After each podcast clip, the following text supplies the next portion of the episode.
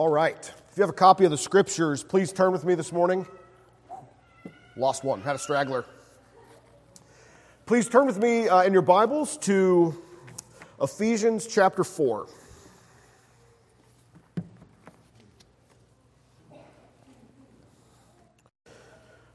We are looking this morning at verses 1 through 16.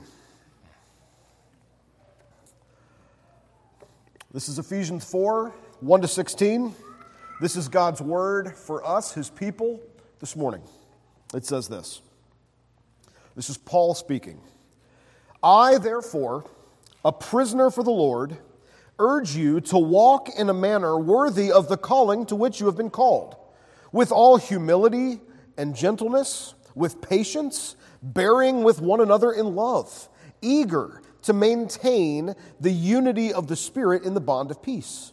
There is one body and one Spirit, just as you were called to the one hope that belongs to your call. One Lord, one faith, one baptism, one God and Father of all, who is over all and through all and in all. But grace was given to each one of us according to the measure of Christ's gift. Therefore, it says, when he ascended on high, he led a host of captives and he gave gifts to men in saying he ascended, what does it mean but that he had also descended into the lower regions, the earth? He who descended is the one who also ascended far above all the heavens that he might fill all things. And he gave the apostles, the prophets, the evangelists, the shepherds, and teachers to equip the saints for the work of ministry, for building up the body of Christ until we all attain to the unity of the faith and of the knowledge of the Son of God to mature manhood, to the measure of the stature of the fullness of Christ, so that we may no longer be children tossed to and fro by the waves and carried about by every wind of doctrine, by human cunning, by craftiness and deceitful schemes. Rather, speaking the truth in love, we are to grow up in every way into Him who is the head, into Christ, from whom the whole body, joined and held together by every joint with which it is equipped, when each part is working properly, makes the body grow so that it builds itself up in love. This is God's word for us this morning. Let's pray and ask for His help to understand it. Father, we thank you that you haven't left us on our own to figure out what we should believe or how we should live as your people, but you've given us your word. And we pray this morning that you would send your Holy Spirit to us, that you would open our eyes and our ears and our hearts and our minds, that you would speak the truth to us, and that by your Spirit you would transform us. And we pray all of these things in Christ's name. Amen. This section marks a major transition in Paul's letter to the church in Ephesus. In the first three chapters of this letter, Paul has largely reflected on what is true. He has been reflecting on uh, these great sort of truths that this church has been organized around, the very heart and essence of the gospel. He has reminded them again and again that in Christ, God has gathered them out of sin. He has torn down every dividing wall, and He has gathered them together into a beloved community, the church. Now, in chapter 4, and for the rest of Paul's letter, Paul is going to focus on what life in this beloved community looks like. He's gone from what is true, and in chapters 4 to 6, he's going to focus on what to do as God's people. And today, Paul's special focus is on growth towards maturity. This is a passage about growth towards maturity in the gospel. And what we're going to do is we're going to look at five things Paul tells us about maturity. A five point sermon. Because why not? Uh, we'll go through these relatively briefly. Don't don't get too worried. Here's our first point thinking about maturity in Christ. Maturity is holistic. It is holistic, by which I mean it transforms every part of us. You see that in verse 15. Rather, speaking the truth in love, we are to grow up in every way into Him who is the head, into Christ. We are meant to grow up in every way. And what that means, and we actually see this in the rest of these verses, that our hearts are transformed as we grow in maturity. And our wills are transformed as we grow in maturity, and our minds are transformed as we grow in maturity. Look at uh, heart. Uh, hearts are, our hearts are what we love, what we desire. And you see desires reflected all through this section. In verse 2, Paul says we should have humility and gentleness and patience. These are postures of the heart. Paul is saying your hearts are going to be changed as you grow in maturity. In verse 3, he says, You should be eager to maintain unity. Eagerness is a heart posture, it is a desire. We are eager to maintain unity. Our hearts are transformed. What we love, what we desire, is transformed. We grow in those things as we grow in Christ. Also, our wills, what we choose, uh, which would be our behavior. What we choose is transformed as we grow in maturity. Again, you see this reflected throughout the passage when he says we should bear with one another in love. That is a choice. That is a behavior. Bearing with one another, as opposed to fighting with one another, is a choice. It is part of our will. Same thing in verse 15 speaking the truth in love. That is a behavior. That is part of how we grow and change and transform in Christ. And behavior is important, but part of what I'm trying to help us see here is that behavior is not the only thing that matters. Jesus isn't just changing our behavior as we grow in Christ, He is changing also what we love and how we think. And those are important things for us to consider as well. We are called to speak the truth in love. I could preach a whole sermon series probably on speaking the truth in love, but for now, I'll just simply note that both truth and love go together. They have to go together.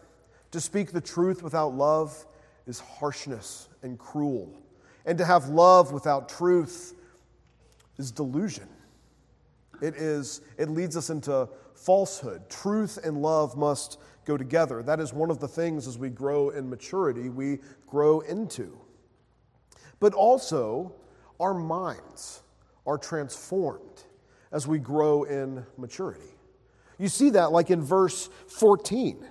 He says, um, so that we may no longer be children, tossed to and fro by the waves and carried about by every wind of doctrine, by human cunning, by craftiness and deceitful schemes. Part of growing in maturity as a Christian is growing in discernment being able to not be tossed about by the winds and the waves of the world around us not being anxious people, not being, uh, not worrying that the kingdom is always about to fall based on how things in the world are going.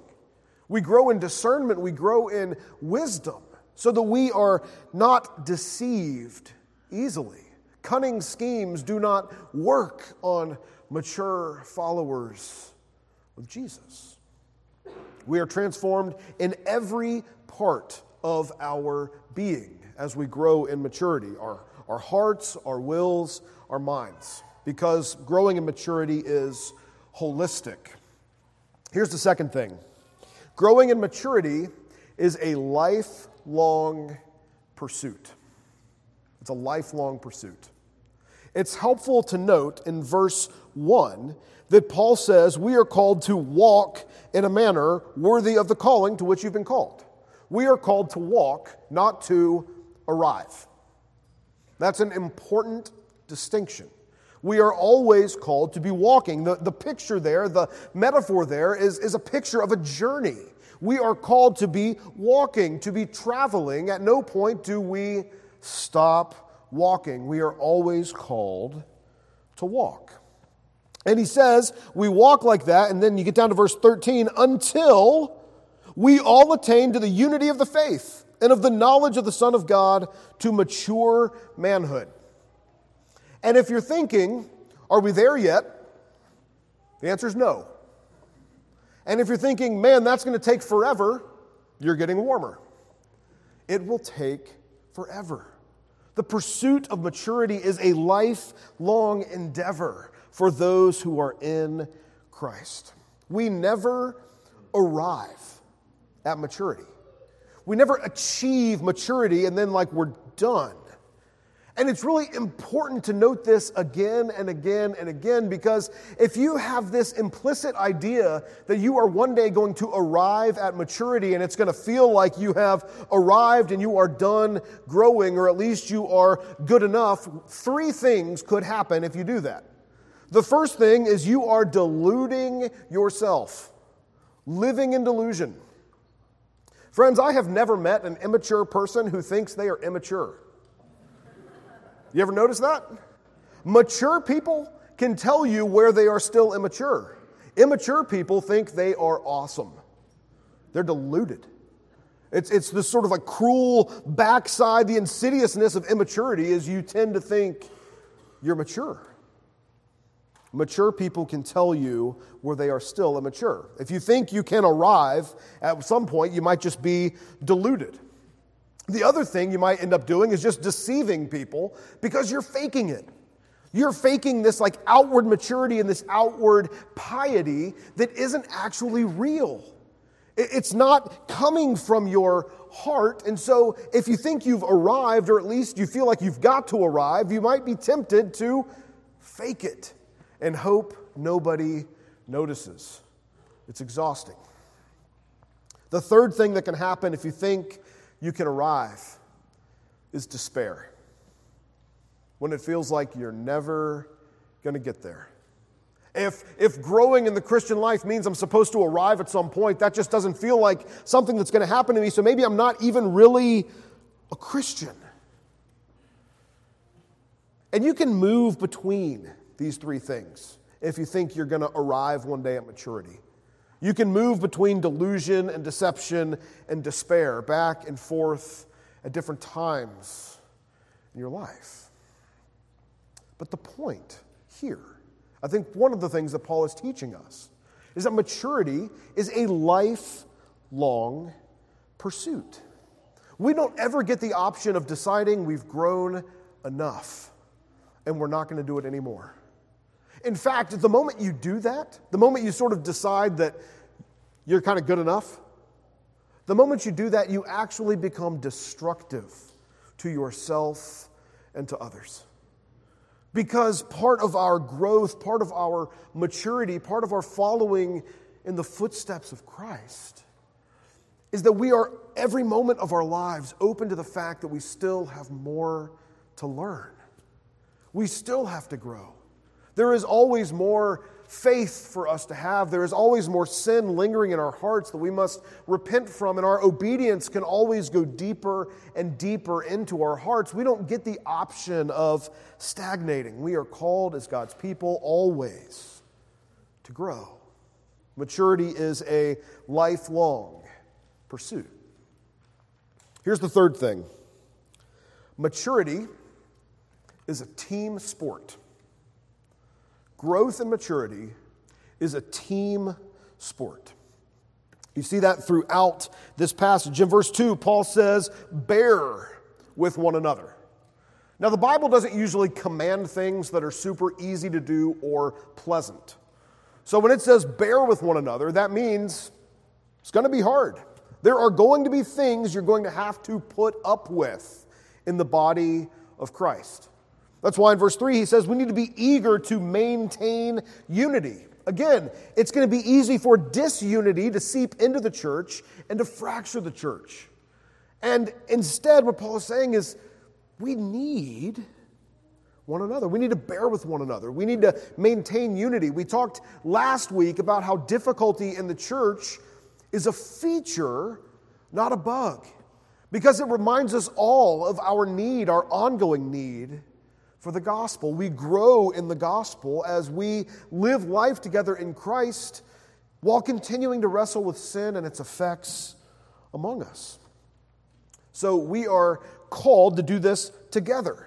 And so Paul even continues talking about how this is a, a team sport. In verses 11 and 12, Paul says that God gave, or Christ gave, church leaders to help facilitate the growth of maturity in the church.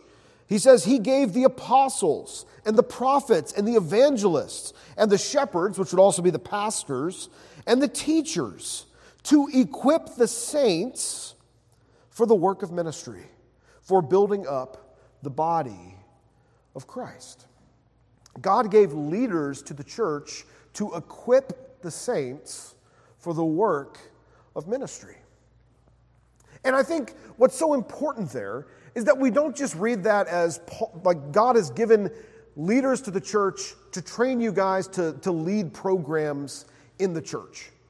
Uh, and that's sometimes how this is taken, but it's actually much deeper than that. It's much truer than that. It is, it is not just a training in techniques for leading church ministries.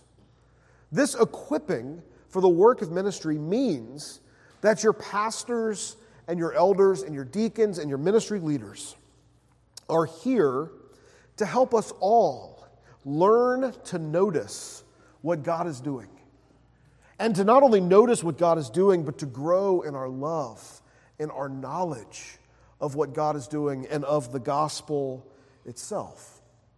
And so, part of what Paul is saying here, that he gave leaders to build, to equip the saints for the work of ministry, is he is helping the people in the church to realize that no one is merely a consumer of religious goods and services here.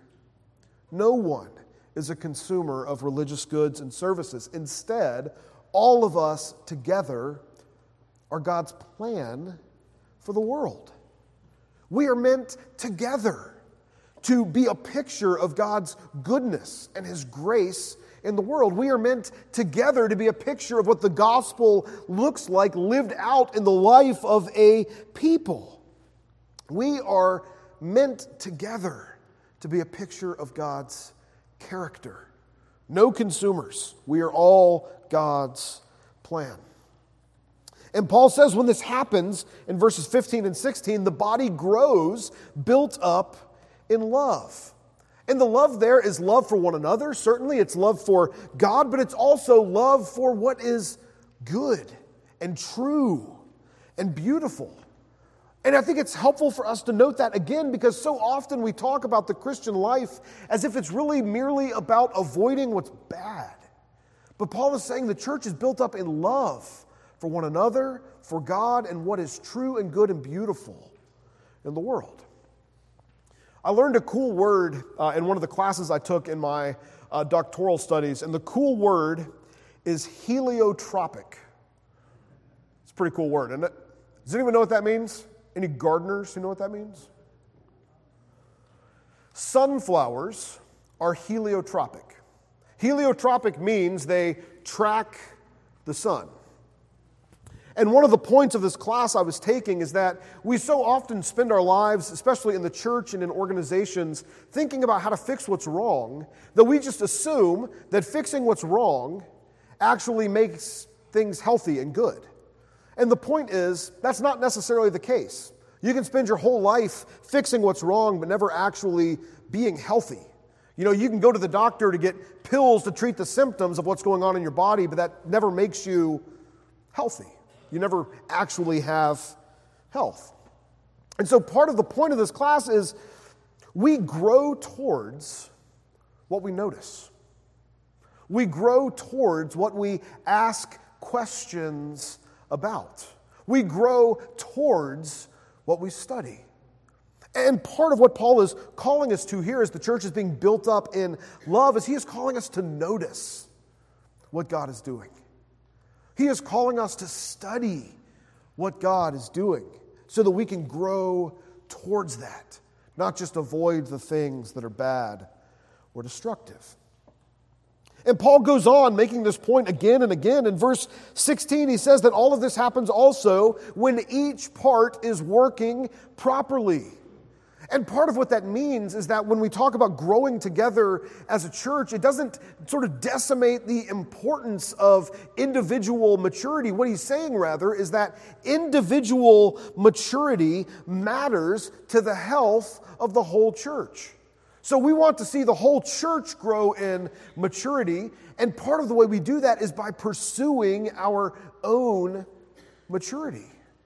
What this means is like our holiness, our righteousness, our obedience, our faith, and our repentance affects the whole church.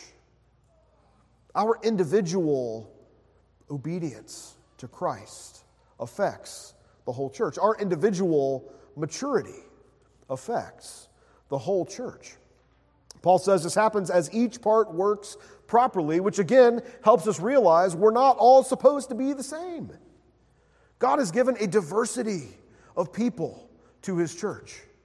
People from all sorts of backgrounds and cultures and classes. He has given a diversity of people, but he's also given a diversity of gifts. He makes that point in verse 7. Grace was given to each one according to the measure of Christ's gift. We're not all supposed to look the same. We're not all supposed to be the same. The, the variety of people in the church is the point. It's part of how we grow in maturity. C.S. Lewis captures this really beautifully in his book, The Four Loves. And in one section in that book, he is reflecting on the death of one of his close friends, another uh, author named Charles Williams. And uh, Williams and C.S. Lewis and J.R.R. Tolkien, who wrote uh, The Lord of the Rings, uh, as well as some other authors, were part of a group called the Inklings, and they all shared writing together and were friends and close and just loved being in life together. And so, as Charles Williams dies, Lewis reflects on what that means for the whole group. And I think this is so beautiful. He says, In each of my friends, there is something that only some other friends can fully bring out. By myself, I am not large enough to call the whole man into activity. I want other lights than my own to show all his facets. Now that Charles is dead, I shall never again see Ronald's, that's Tolkien, I shall never again see Ronald's reaction to a specifically Charles joke. Far from having more of Ronald, having him to myself now that Charles is away, I have less of him. Isn't that beautiful? I mean, that's a picture of what, what this body of Christ is meant to be. We are meant to draw things out of one another that we couldn't do on our own. And part of what this means is that God has given us one another. He has given us one another that we might be more truly ourselves, that all of us might be called out of ourselves, that, that we might be fully and truly what God has made us to be. We need one another in the church. The beloved community both requires, but it also fosters maturity. And part of what that means is that the church is not optional for God's people. We cannot grow to maturity alone. We cannot go our own way. We need one another in the body of Christ. Maturity is a team sport. Here's my fourth point. Fourth point maturity is primarily about appropriating what we already have, not gaining what we lack. It is primarily about appropriating what we already have, not gaining what we lack. Here's what I mean. Paul is not commanding us in these verses to go and heroically manufacture maturity in ourselves. He's not saying, go, you lack maturity, go and be better. What he is saying is go and grow into what you already have. Don't go and build what you lack. Go and grow into what you already have. And that's why Paul, over and over again in these verses, emphasizes what we already have and what God has given to us. In verse 1, he says, Remember, walk in a, a manner worthy of the calling to which you have been called by God.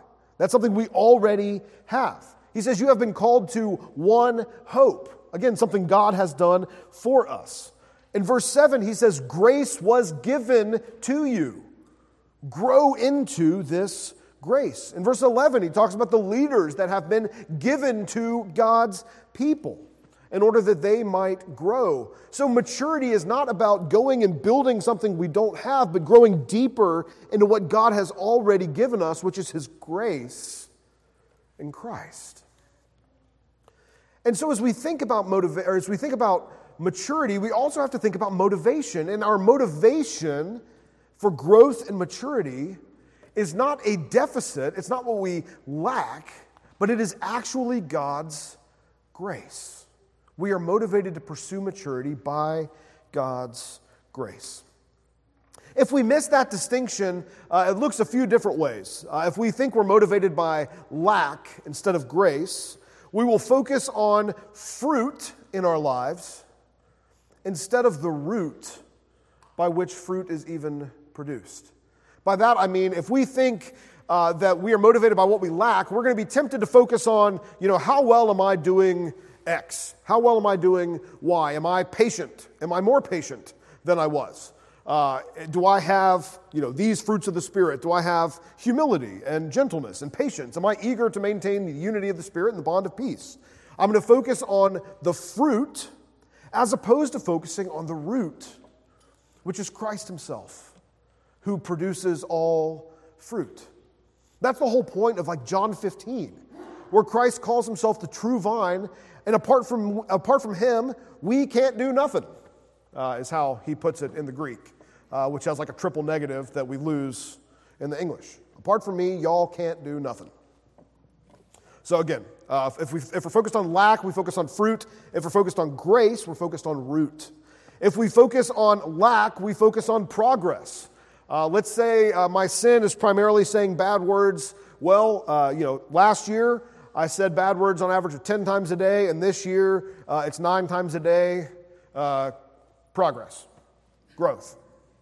Whereas, if I'm motivated by grace in my pursuit of maturity, I focus on my position.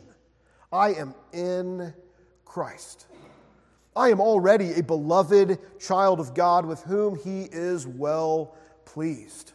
He doesn't expect me to clean myself up before I come to Him. He has already welcomed me with open arms in Christ. Similarly, if I am motivated by lack, I will think that I am waiting on some great breakthrough ahead of me. Maybe you've felt this in your lives. You keep thinking, like, at some point in the future, I'm going to finally get over the hump on this sin. Like, this is no longer going to be the thing I struggle with. At some point in the future, I'm going to love eating healthy food and exercising. A grace motivation reminds us that we're not waiting on a breakthrough ahead of us the greatest of all breakthroughs is behind us, which is the death and the resurrection of Jesus. We have all that we need to grow in maturity, and He is transforming us from the inside out. One last contrast here. Uh, if we are motivated by lack for pursuing maturity, we will tend to be obsessed with the quality or the quantity of our own faith we will constantly be worried that we haven't believed strongly enough to be saved. We'll be obsessed with evaluating our faith and, worrying that we haven't believed strongly enough. But if we're motivated by grace and pursuing maturity, we're not focused on our faith, but on our Savior.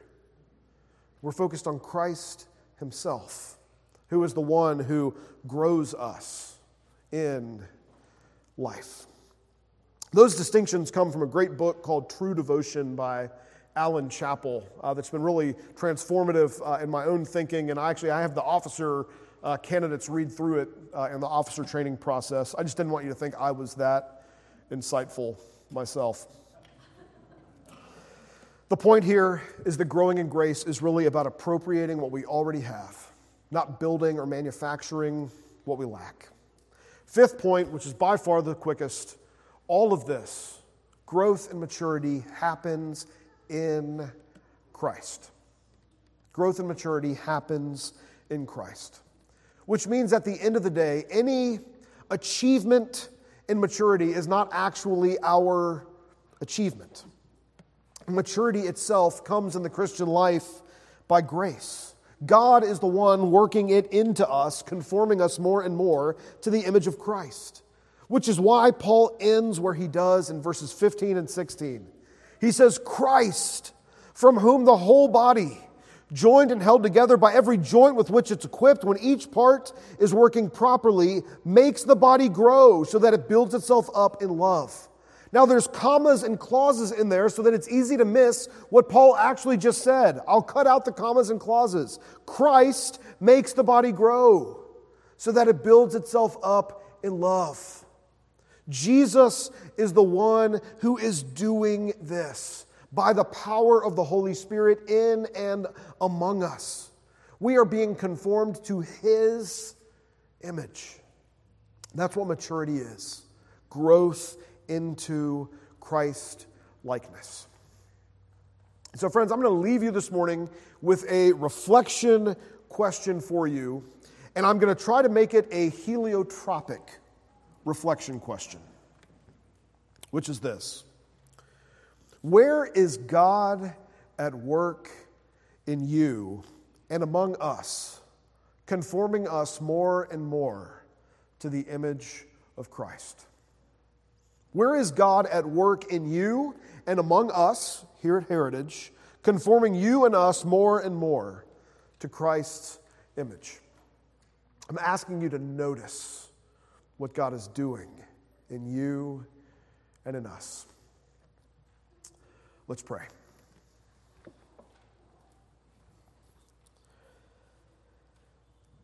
Father, we thank you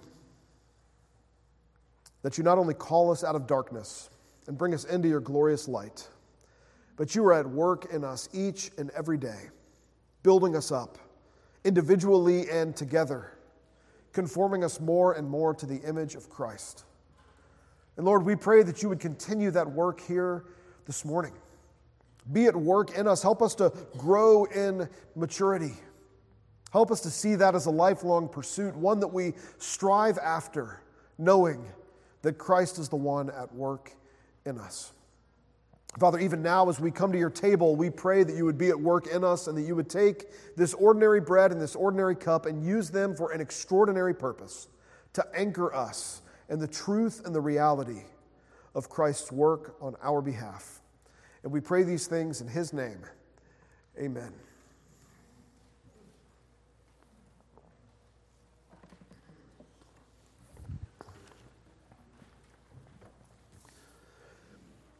Friends, this meal is meant to remind us of what Christ has done. It reminds